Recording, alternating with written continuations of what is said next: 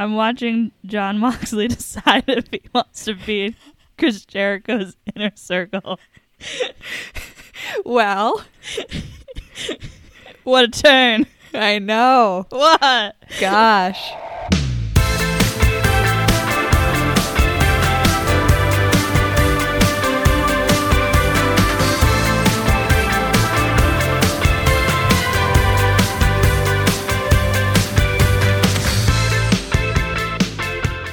Is your favourite Haribo Star Mix?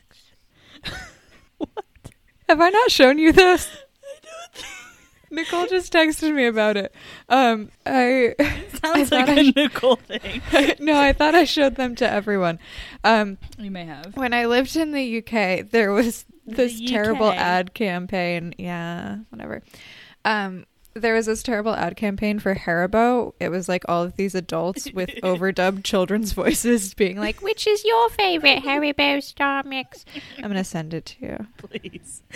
And it was one of the like you know how there's always like that one ad that like gets played over and over for Mhm. months. Like you Mhm. get it in front of every YouTube video. Like you get it in Yes. commercials. It like was the Starburst constantly. one. Or the yeah, um, the I'm a little lad who loves berries and cream. That one, the Oh, Starburst yeah. one. Yeah. I'm thinking of. It's just become this horrible earworm for me.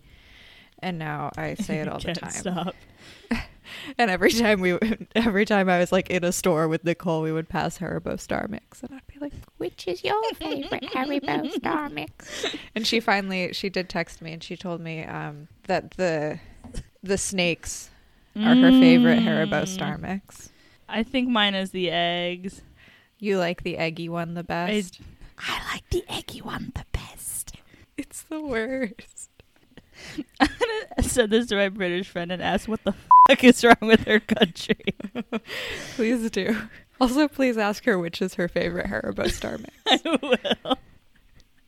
It's a really good icebreaker. She's asleep right now. Yes, because I need an icebreaker to talk to my friends. Which is your The top favorite? tastes like Har- creme, and the bottom tastes like strawberry. I can't believe I've never said that to you. No, I'm upset. I'm sorry. So, You never cared back. enough to ask me. Which is Well- my favorite Haribo Star Mix. hey, you know, there's got to be a first time for everything. True, and here we are, Yep. New Year, same Uh-huh. podcast. Yep. Bet you didn't. Bet you thought we weren't back. Wow, Bet what you a thought I was in jail. Bet you thought we were gonna take the keys and join your cult. But no, You still took the keys though. we're not talking about the bad wrestling show that happened to me this week. Um, we're talking about puberty, which is it- which Equally, which in a lot of ways makes me feel the same. it's the s- same way. Yeah, same same vibe. We really could just do an AEW recap show and it would be exactly the same energy. But we won't. I won't put you through that. Thank you. Not today. Not today. Um I'm Lauren. oh yeah, that's right. I, I didn't forget that you're Lauren. I forgot that we introduced Oh, that, that's right. I forgot. As some of you may remember, I'm Lee. I was gonna say something funny, but I forgot. Oh. No, no, I remember. Oh. I'm Lauren, and I'm a puberty survivor. Oh. Mhm. Mm-hmm. Yeah. Um I was cut down by friendly fire. You hate to see it. R.I.P. R.I.P. Um, So so what, what, you- pu- what, do you, puberty. what do you got? Puberty. uh, Puberty. Puberty. Gosh. I'm gonna close my door real quick because it is ajar because the dog did come in here. Oh, don't want to hear. Don't want anybody to hear you talking about puberty. Yeah, yeah. This is private. Mm-hmm. Gosh, girl talk. Just girl stuff. Just us girls. I'm back and ready to talk about puberty. So, for many young people, Mm-hmm. menstruation yes. is the For- mark of the beginning of puberty For a simple majority of young people. for a simple majority of young people.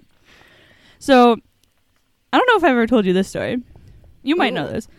Okay. But my first period, roller coaster. I was Okay. literally 12. wow. I know. And it was the night before our parent show for Guard Oh no. in 2008, Okay. January tw 2008.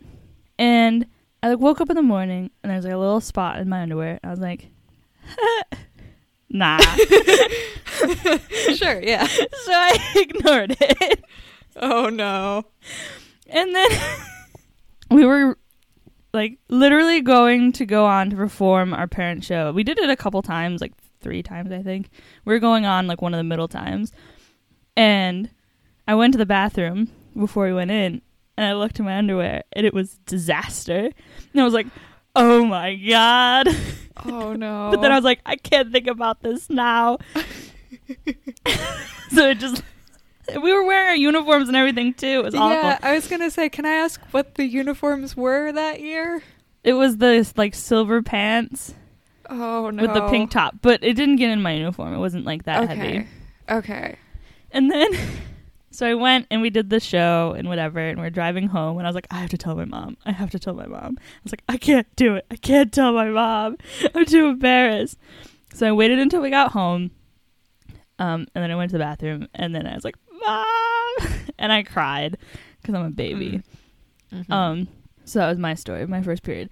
But like most others, like I just adopted and used the hygiene products that my mom used slash uses. I think that's pretty common for most young people. Like Mm. she probably learned from her mom. So I just used pads for a while because that's what I thought I was supposed to do, and then used tampons in high school. But then when I was in college, I was like, hmm, this menstrual cup training, that sounds pretty cool.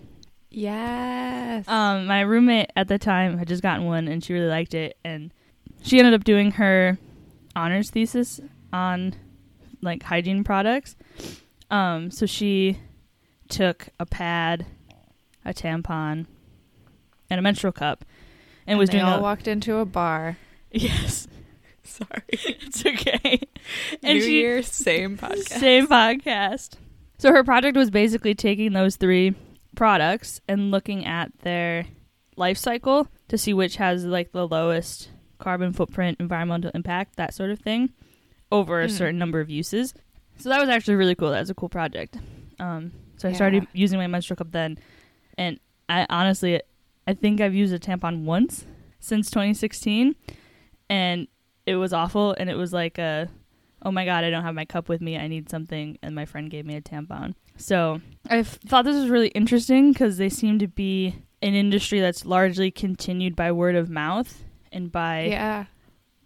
like you know peer to peer contact, which makes Mm. sense because it's like a super personal thing and like generally the people that you talk about your period with are people that you like respect and trust and their opinions Right. on products really matter to you. So I actually found a study that was published in 2012 and it's called The Determinants of Technology Adoption: Peer Effects in Menstrual Cup Take-Up. Um, so it's basically like how do peer interactions cause people to adopt technology or not adopt technology Okay. through a study of menstrual cups. Interesting. Yeah, so it's actually really really cool. That's a really smart product to use with that too because it's such an emerging thing. Like it's Mhm. not like it's existed forever and people have this understanding of it culturally. Like it's a Yep. thing that people are learning about right Yes. now actively. Yeah. Exactly. Really cool. So some other research that they talked about in this paper pointed to technology adoption spreading in communities because of three mechanisms. One, because individuals want to behave like their friends. Two, because individuals learn about the benefits of technology from their friends. Or three, because their friends help teach them how to use the technology. And I think Okay. that they were targeting that third one and hypothesizing that that is the most um, impactful one, the one that has the most significance when it comes to adopting technology. Because if there's a piece of technology and you don't know how to use it, and you're too embarrassed to ask how to use it, then you're not. You're much less likely to to adopt it. Right. Yeah. So the study had two objectives. one, to estimate the role of peer influence in adoption of new technology, and two, provide initial evidence as to what mechanisms, those three that I just mentioned, initial evidence as to what mechanisms drive the peer effects they're seeing, which is kind of the boring part of the study, I think. All right. The interesting part of the study was how they actually gathered the menstrual cup usage data. Ooh. So they conducted this Girl study. talk.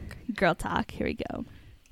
They conducted this study in and around a kind of small metropolitan area in Nepal, Mm. and and this was in 2006. So it's an area where men- menstrual cups weren't available. I and I don't know how widespread they are now, but I'm sure they're more available than they were. Right. Um, and the most common form of menstruation management was just cloths that they would use to soak up menstrual fluid, and then they would go home and wash and then put back in their underwear. right. So they invited girls from two different schools, all either in seventh or eighth grade, along with their mothers or other important female role models in their lives. Um, so they invited them all to this meeting, and they're briefed about the study and what it entailed. Um, and I think that the the adults had to be there to give consent for the kids to be a part of the study. Right. yeah. But at the end of the meeting, they were given a baseline survey after they'd given consent and everything. And 25 girls were chosen at random to be the recipient of a menstrual cup. I think there was, I think, close to 200 girls in the study. Okay. So a small percentage. Right. Like twelve percent Mhm. of them. Yep. Yeah. Cool. They were, were instructed how to use it and then sent home, pretty much. Mm. Um, so then after that, they were observed for 15 months, and they had a school nurse that would like interview them once a month to ask about their experiences with the cups. And about 80 percent, 81, 80, 81% of the girls attended the monthly meetings on average.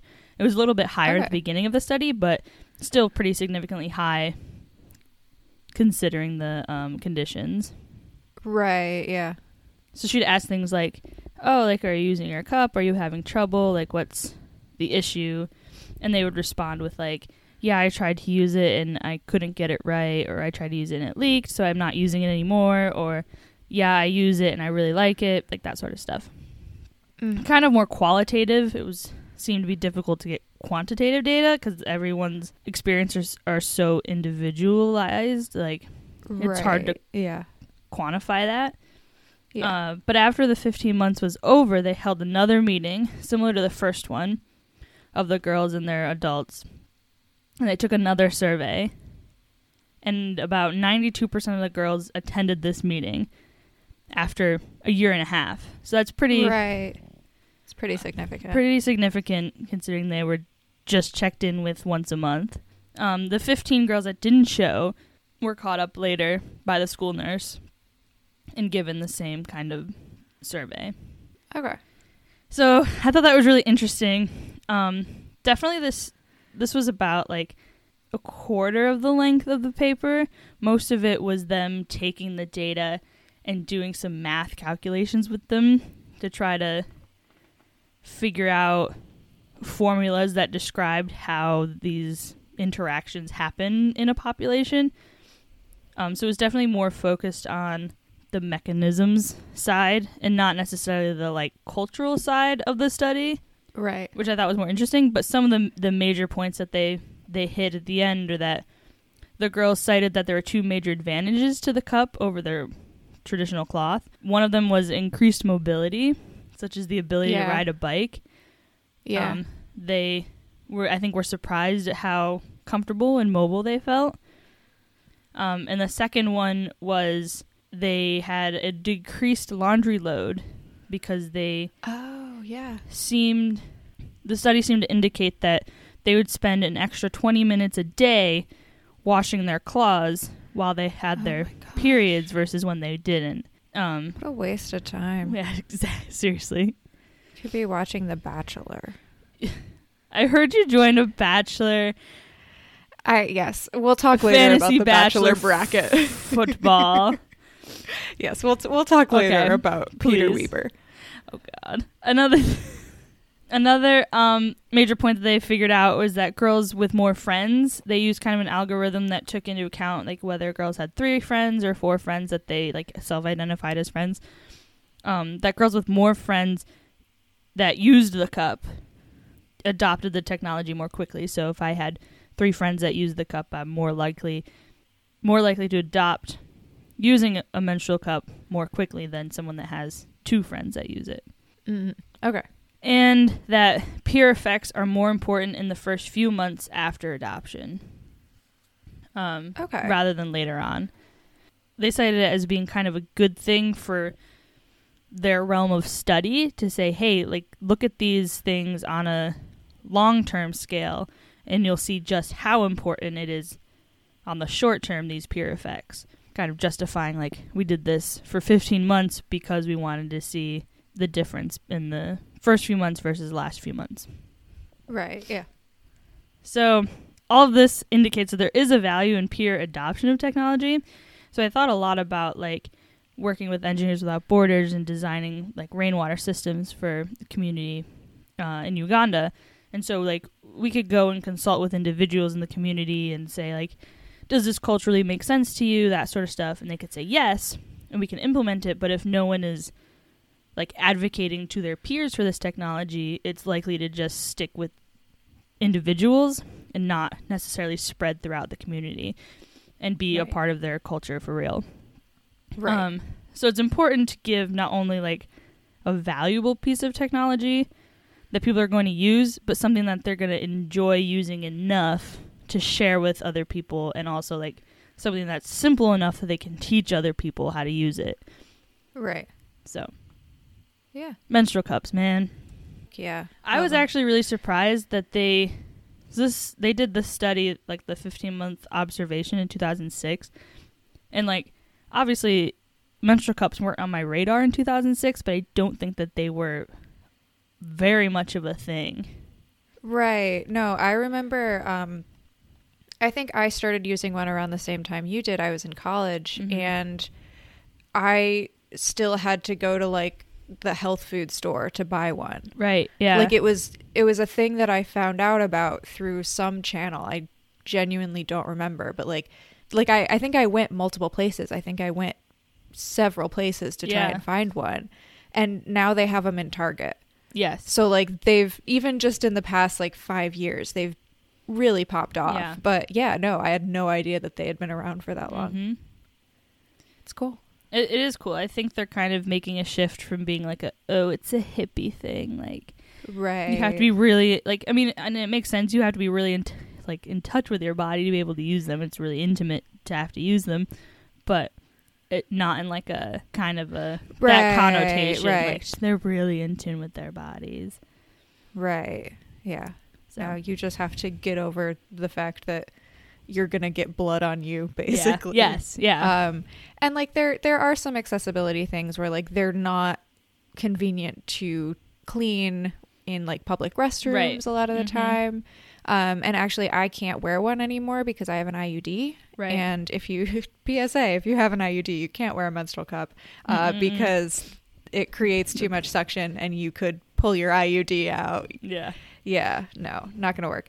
Um, so like there are some cases where they aren't great for people, but like the sustainability side of Mhm. things, and I don't know. I think they're, I think they're pretty handy. I do too. I love my menstrual cup. I literally emptied it before we recorded.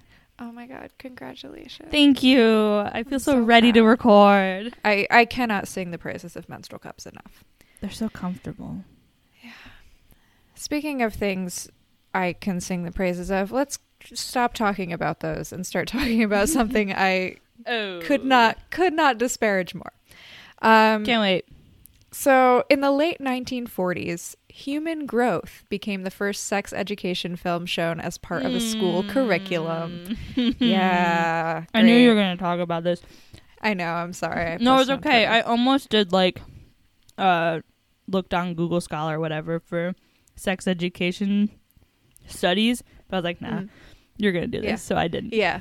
No. Um and I yours. actually yeah. No, and I, I think that it's interesting to look at them from an art perspective, and I kind of look at Mhm. them from a culture perspective, but there's also some art in there too, which I think is an interesting way to look at them and made me think about them in a way that I have not thought about them before. Because I, I feel like I've I've been to comedy shows where like people have riffed over old sex ed f- films because they're weird and corny and Mhm. uncomfortable and Mhm. not informative at all.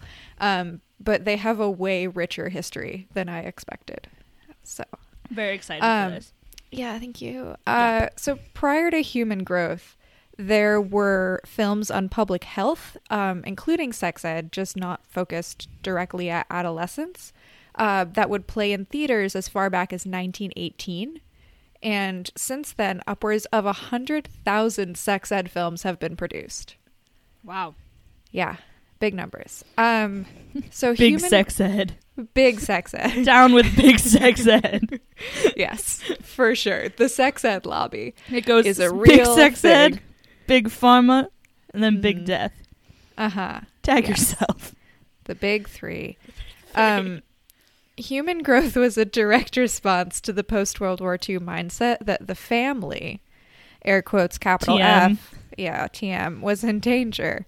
Uh, it was fragmented by the war, and so the idea of standardizing sex education was born out of the fear of that, which makes perfect sense when you look at where it is today.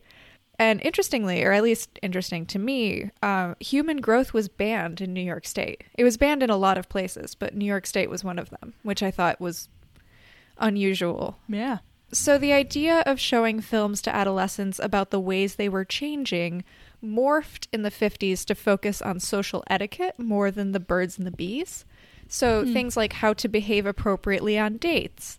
In one, the girl gets invited to a movie and then asked if she'd like to, and I quote, go over to Teen Town maybe. Which is the coolest thing I can imagine, save for maybe her other option, which is going with the gang on a skating party and weenie roast. Are these euphemisms? I, are they not. actual activities? They're real things. These are this is how to behave appropriately on a date. Hey, And they point out that the guy gives the girl options, which means he's thought about what Carolyn would be interested in. hey, you want to go weenie roasting? Teen Town just sounds like such slang for drugs. It I'm really sorry. does. Hey, y'all, y'all want to hit Teen Town? Let's hit it. Hit what? Teen Town. God, Teen Town is If you know, you know. Yeah, Teen Town is the coolest thing I can imagine. I tried to look into Teen Town and I think that it was like a dance thing. Like I Oh. think that you could go there on Friday nights and like Oh, do drugs. have have a sock hop. Yeah, and, and Have also a do drugs. sock Yeah. I don't know. Um but wholesome drugs. hey man, Teen Town. Teen Town. Um I do like the idea of it being like um the island from Pinocchio though, where like teens go and do horrible depraved things because they're teens. Um anyways, so not all of these films in the 50s were about abstinence per se, um, but the ones that don't mention sex at all, the omission of it speaks volumes. Like that's that's the point of these films. It's not Mhm. necessarily that we're saying don't have sex. It's that we're saying this is what you are supposed to do, yes. and sex is not included in that It's conversation. sex. Yeah. Yeah. Mm-hmm. So, really, the big takeaway is the training of social roles became standardized in the 50s through video. Mm. So, these social roles have existed, but now they're cemented and they're being disseminated in a new and controlled way. And it will probably not surprise you to learn that the overwhelming narrative that's so focused around where babies come from in these videos is a direct result of the conservative religious history of the US. Fun fact. So surprised. Yes. And that being said, there is a brief period in the 70s and 80s where sex ed films take a huge leap forward and start to disseminate actual information. Granted, in the weirdest possible way. Like, of Mhm. course. Of course. Of the 70s course. and 80s. Yeah. Um, so, I mean, there's there's nudity, there's honest talk about topics like masturbation, speculums, menstruation, and curiosity about the human body. They're very progressive and oddly genuine, but they're also so weird. There's like a little bit of the mid Atlantic accent still left over, especially in like the more scripted ones. So like they're still so wooden. They have that like pre Marlon Brando style of acting and inflection where they're like they're stringing together sentences that mean things, but it's it's a little bit computerized, but they're talking about nudity. It's very strange. Um but they're talking openly about topics that honestly I was really surprised were ever covered in school sex ed, especially with the films that I saw when I was in school, which were not informative at all. I remember Yeah. leaving them more confused than when I started. My first, No. like, your body is changing talk that Mhm. we did in fourth grade. I remember leaving that thinking that women menstruated for 28 days and had a week off. I was like, feel like this is a fucking sham. I feel like you've told me this before. I think I have. I distinctly this remember being like, what the? being I terrified. I think I blacked it out because I don't remember like getting any information out of them and I don't know Right. if that's because there wasn't any information or if I was just like this means nothing. This is like I have no idea what this means whatsoever. I just remember being separated into like two classrooms like herded with all the Mm, girls. mhm. Yes. And then they gave us like a bag with deodorant and yes. in it. Yes. Yeah. um so in the 1980s, Yes. the AIDS epidemic breaks out Mm. and sex ed actually becomes way more widespread as a result, which is kind of surprising. Um, and it's still the same kind of stuff for the most part. It's mandatory in more places and it's more comprehensive. Mm-hmm. Birth control and condoms are being discussed, but in the 90s, things start to go south again, and parents and government officials, including everybody's favorite saxophone pervert, Bill Clinton, these folks are starting to go back to their conservative roots when it comes to sex ed. And this is when you start to see widespread calls from parents for abstinence only sex education, mm. which is an incredibly harmful practice. The mm-hmm. literature exists on that. We know it's harmful to young people to be mm-hmm. told only don't have sex. Um, and not only is there a complete lack of information there, but it's not just don't have sex, it's don't have sex until you're married. And the idea that you can shame these kids at such a vulnerable age about doing something that's also incredibly vulnerable. And then one day they'll get married and a switch will flip and it will suddenly be fine. Like the psychology of that is absolutely Yes. absurd. Mhm. And there have been so many people who have gone on the record, um, especially people from like with a background in like Mormonism and things like that, and really talked about the damage that that does to your psyche Mm-hmm. of not just the abstinence side of it, but like all of a sudden it's fine. Yes. Like that Yes. side of it is really, really harmful. Yep. And I'm not going to wax poetic about how teaching comprehensive sex ed in schools is the best way to prevent not just pregnancy and STDs, but also things like sexual assault. Uh, because I feel like most people who listen to this podcast probably know that already. So I will save you a moment. Thanks. But you're welcome. Um, so I watched a documentary by Brenda Goodman called Sex Ed. The ed is in Mm. parentheses. If you want to look it up, I recommend it. It is available on iTunes um, as part of my research, and it actually ended up being the bulk of my research because Mhm. it was really, really exceptional. But the first thing about it that struck me was they were interviewing a film archivist, and he was talking about how these videos are about passing along tradition and ideology. And like that's it, right? Like these films, the education in these films is not Mhm. biological. There's a Mm, slant to mhm. it. There's a cultural slant to it that I think gets glossed over because they're so ridiculous and Mhm. because of the subject matter and because of the part of your life you're in when you first encounter them. But these films do so much to uphold the cultural traditions that we have around sex. Mm-hmm. And thinking about them critically as films is fascinating. Like I that was not something that I had ever done and Yeah. like that was one of the first things that I encountered in this documentary, and it so well framed this idea of these films not as education about sex, but education about what is correct surrounding sex and what Mhm. are how how is sex supposed to fit into the home and how is sex supposed to fit into your life Right. and like there a lot of them aren't that informative except for about the culture that they Yeah. are produced by and another thing that really struck me was towards the end where one of the sociologists they interview compares comprehensive sex ed to driver's ed and Hmm. says something along the lines of yes, teenagers want to drive, but that's not why we enroll them in driver's education programs. Mhm. We do that because we know they'll be driving for the rest of their lives, and we want them to have as good of an education as possible so they'll be safe when they do it. Mhm. And like teenagers are not safe drivers, right? Nope. They're new drivers. Of course they're not, but we want them to have all the tools they can to be safe. Yep. So, like, and not just now, but forever. So, why don't we have that same attitude towards sex?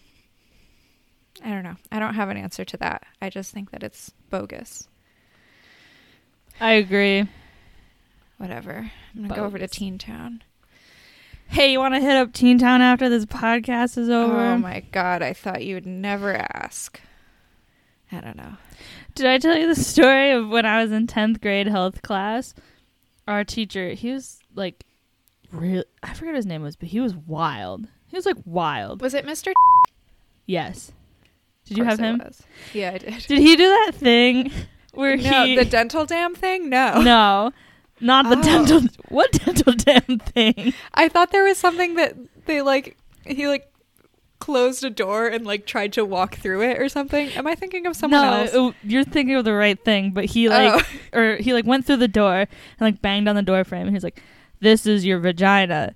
It's meant for in and out." And we're like, "Okay." Oh. And then he took a piece of paper, like construction paper, and tore it in half. He said, "This is your anus. It's not meant for in and out." We're like, okay. Which is like also not good sex education. No. That's not comprehensive in Not any way, all. shape, or form. Not at all. Oh my god. Um so. To this day, I think of my asshole as a piece of construction paper. and shouldn't we all? Should we all? I that's as good a note as I think we're gonna find. I know. Was- to end on.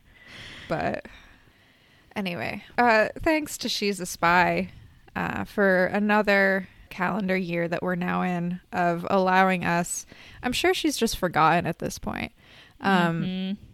To letting us use our our music, their music, her music, all of our music at the beginning and end of our show. We love it very much. We love her very much. You can find her on Spotify by searching She's a Spy.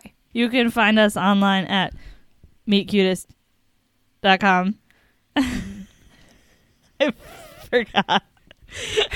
You forgot the name of our website. to be fair, it's not up to date still. Gotta work on that. and also on Twitter and Instagram gr- gram at meetcutest. All right. Well, that one. And also on Twitter and Instagram at meetcutest. Yeah, I was gonna. That's And also on Twitter and Instagram at meetcutest. okay. Um, There's three for you to choose from. thank you. It's important to have options. yes. Uh, you also have options. You can follow or subscribe to us on Spotify or iTunes, respectively. Those are your two options. But you should have do do one of them. both. Uh, yes, yeah, of course, obviously. Um, and if you like the show and you like learning about things like puberty, with us, your irascible co-hosts, you can rate or review and rate and or review, I would say, the show on iTunes. Should we have a new catchphrase for this year? Um I don't know. I do like Be Righteous Back, but I also like Time to Hit Teen Town. Well, once again, It's time, time to to hit hit Teen Town. I think we have to say we'll be righteous back I know next week though. the same. Yeah. But for this episode, we'll be righteous back from Teen Town. next week. hmm Or maybe we won't. We might be coming at you live from Teen Town. We might, yes, Yeah. we might be having such grand fun in Teen Town that we won't be able to come back, or we'll be there. I don't know. Who's It's say? 2020, baby. Anything can happen. Thanks for listening. Bye. Okay, bye.